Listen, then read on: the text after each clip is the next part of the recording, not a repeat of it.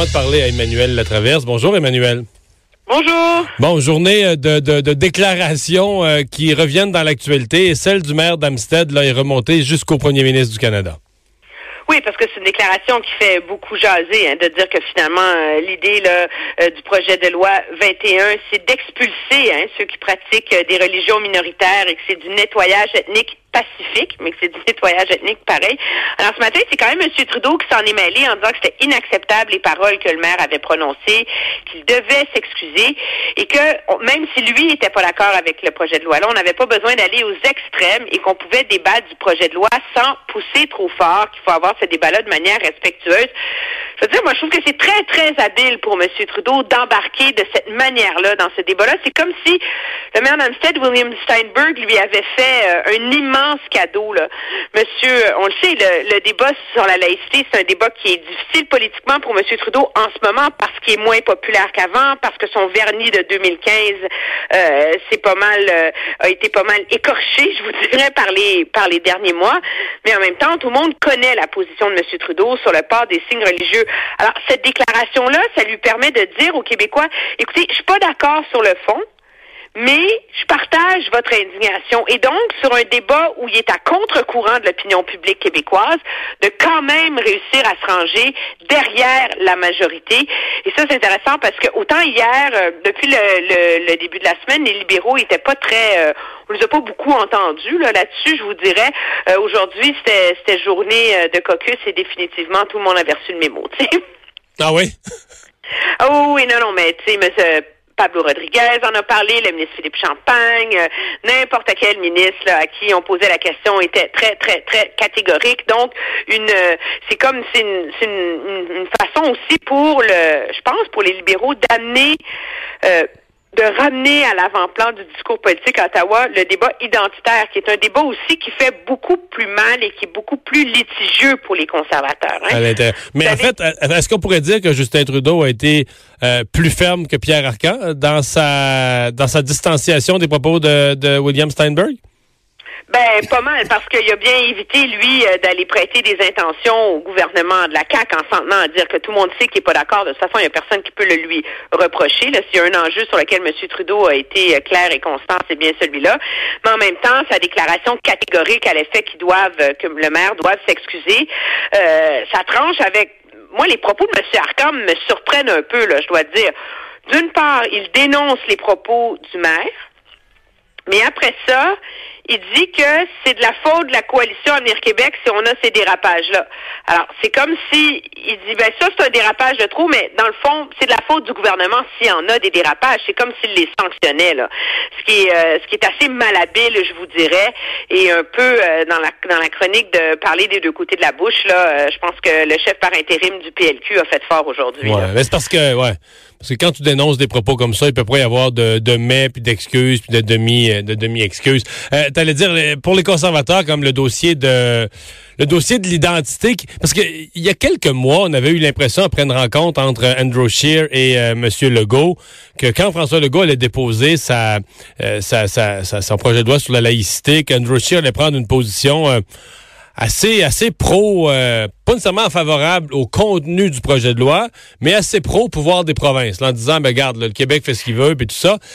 C'est, c'est, ça semble plus... La fine ligne, c'est la fine, fine ligne à laquelle les conservateurs s'en tiennent. Parce que c'est quand même une grande coalition, le Parti conservateur, là, en termes idéologiques, puis en termes euh, national aussi. Parce qu'il faut, pas oublier, c'est quand même un parti qui est contre le vote à visage couvert, qui est contre la prestation de serment euh, pour la citoyenneté à visage couvert. Là, on va pas refaire le débat sur le NICAB de la dernière campagne électorale, mais en même temps, euh, qui trouve que ce projet de loi-là, en interdisant le port des signes religieux plus larges, euh, de manière plus large, euh, vraiment viole les des droits et libertés. Pourquoi? Parce que M. Scheer fait campagne d'un océan à l'autre.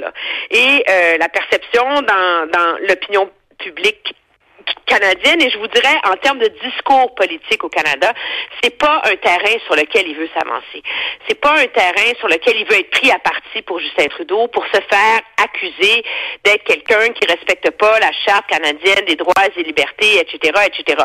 Alors la position des conservateurs, c'est de dire on est contre le projet de loi philosophiquement, mais on respecte le choix des Québécois de mener leur propre débat. Mais, ça n'a pas sorti beaucoup, là. La, deuxième moitié, euh, dans l'ensemble, moi, je mettons, moi, j'ai l'impression de ne pas l'avoir entendu, tu vois, puis je suis quand même pas mal d'actualité, là.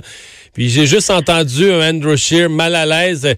Je l'ai même pas entendu clairement qu'il respectait le pouvoir des provinces. C'est que ça a pas, euh, ça a pas sorti fort. On n'entend pas c'est comme euh, c'est un peu la, la kryptonite là moi je dis parce que le problème c'est qu'au Québec c'est très c'est ça leur message. Et pour preuve même ce matin hein, quand on a posé la question à Gérard Deltel sur les propos du maire d'Amstead sa réponse est écoutez je ne m'en mêle pas. Je ne veux pas commenter. On peut pas d'une part dire que le débat sur la laïcité appartient au Québec puis que c'est pas au gouvernement fédéral de s'en mêler pour que moi je me mette à commenter les déclarations de tous et chacun là-dessus. Mais en même temps d'aller dire haut et fort qu'on va laisser le Québec légiférer sans s'en mêler et sans laisser planer la menace de s'en mêler, la crainte chez les conservateurs, c'est que ça, ça leur fasse mal en campagne électorale. Alors, ils sont vraiment sur un fil de fer là-dessus, d'un débat euh, très difficile qui peut leur coûter cher, d'où la très, très, très grande prudence euh, euh, dont ils font preuve en ce moment. Ceci étant dit, chez les libéraux, on laisse planer l'idée, on étudie, on va voir, etc. Mais sur le fond, c'est la même position que celle de Justin Trudeau un peu. Là. M. Trudeau n'est pas allé au front en disant qu'il allait contester et qu'il allait euh, se porter à la défense euh, des enseignantes qui portent le voile. Là.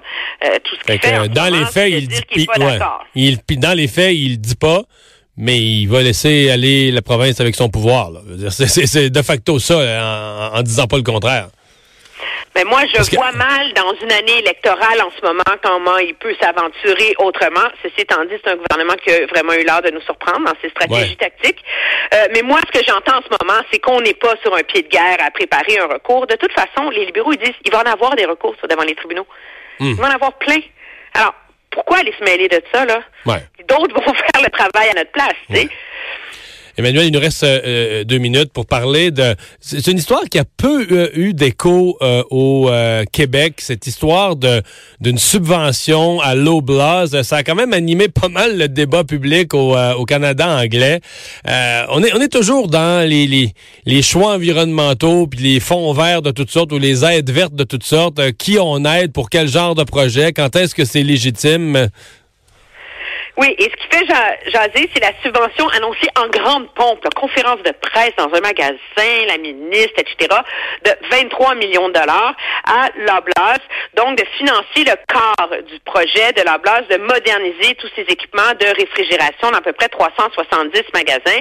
Ça fait bondir les conservateurs qui disent, voyez, c'est encore la preuve d'un gouvernement qui aide ses petits amis libéraux parce qu'on connaît les affinités, la famille Weston avec les libéraux, etc. Euh, et, donc, ils ont complètement déchiré leur chemise. Et le NPD aussi, qui fait valoir que euh, le gouvernement n'a pas à aider euh, des compagnies déjà très, très, très fortunées. Encore moins des compagnies qui disent que le NPD paye mal leurs employés. Moi, ce qui m'a surpris là-dedans... C'est aussi le commerce, de, le commerce de détail. parce que généralement, on dit les gouvernements touchent au minimum à tout ce qui est commerce de détail, compte tenu, tu sais, c'est, mettons, l'épicerie, c'est une business de scène, là, tu sais, où on se concurrence sur chaque livre de beurre à 10 cents près. Tu sais, c'est encore plus, c'est pas comme une entreprise de nouvelles technologies où le Canada est en compétition contre euh, la Chine, tu sais, puis la Russie, puis les États-Unis, là. C'est, c'est, c'est du commerce de détail. Ce qui est de surprenant aussi, c'est de voir l'ampleur de ce fonds-là. -là, c'est 450 millions de dollars que va donner le gouvernement en subvention par le biais d'appels d'offres à des provinces, des municipalités, des organismes. N'importe qui peut appliquer là-dessus. Puis l'ironie ultime, bien sûr, c'est que les conservateurs déchirent leur chemise sur 23 millions de dollars pour leur blase. Mais c'est drôle, hein, la compagnie... Euh, euh, pétrolière CNR, Canada Natural Resources, elle a reçu 22 millions pour acheter une nouvelle turbine pour ses projets de sable bitumineux. Ça, ben, on n'a pas entendu. Les conservateurs ont trouvé ça correct, ça, finalement. c'est correct. Alors, voilà. C'est la beauté des ouais. Mais, mais, c'est parce que, Emmanuel, tout ce que tu nous racontes, c'est sûr que pour les Québécois, on pense à notre fonds vert qui était dans l'actualité il y a quelques mois. Puis, l'impression qu'ils en dégagent pour le contribuable qui paye ses taxes sur l'essence, c'est que ces fonds verts deviennent d'énormes montants d'argent qui se ramassent avec toutes les taxes sur l'essence. puis que, bon, comme, comment dire, comment ça a été ramassé facilement pour les gouvernements, puis pour une bonne cause, on est peut-être moins, on est peut-être euh, euh, moins soucieux des détails quand vient. On, une belle enveloppe d'argent pour dépenser à gauche puis à droite dans toute espèce de projet qui peut avoir, euh, oui, un volet environnemental, mais on sent peut-être pas la même rigueur budgétaire que dans d'autres ministères où l'argent est dur à avoir. Là. Non, l'argument, ceci étant dit, à la défense du gouvernement Trudeau, c'est que dans ce cas-là, disent-ils, les fonds servent vraiment à réduire des émissions de gaz à effet de serre. On fait valoir que ces fonds-là vont permettre, entre autres, parce que la Blase va mettre 36 millions de dollars aussi. C'est vraiment des meilleurs réfrigérateurs, là.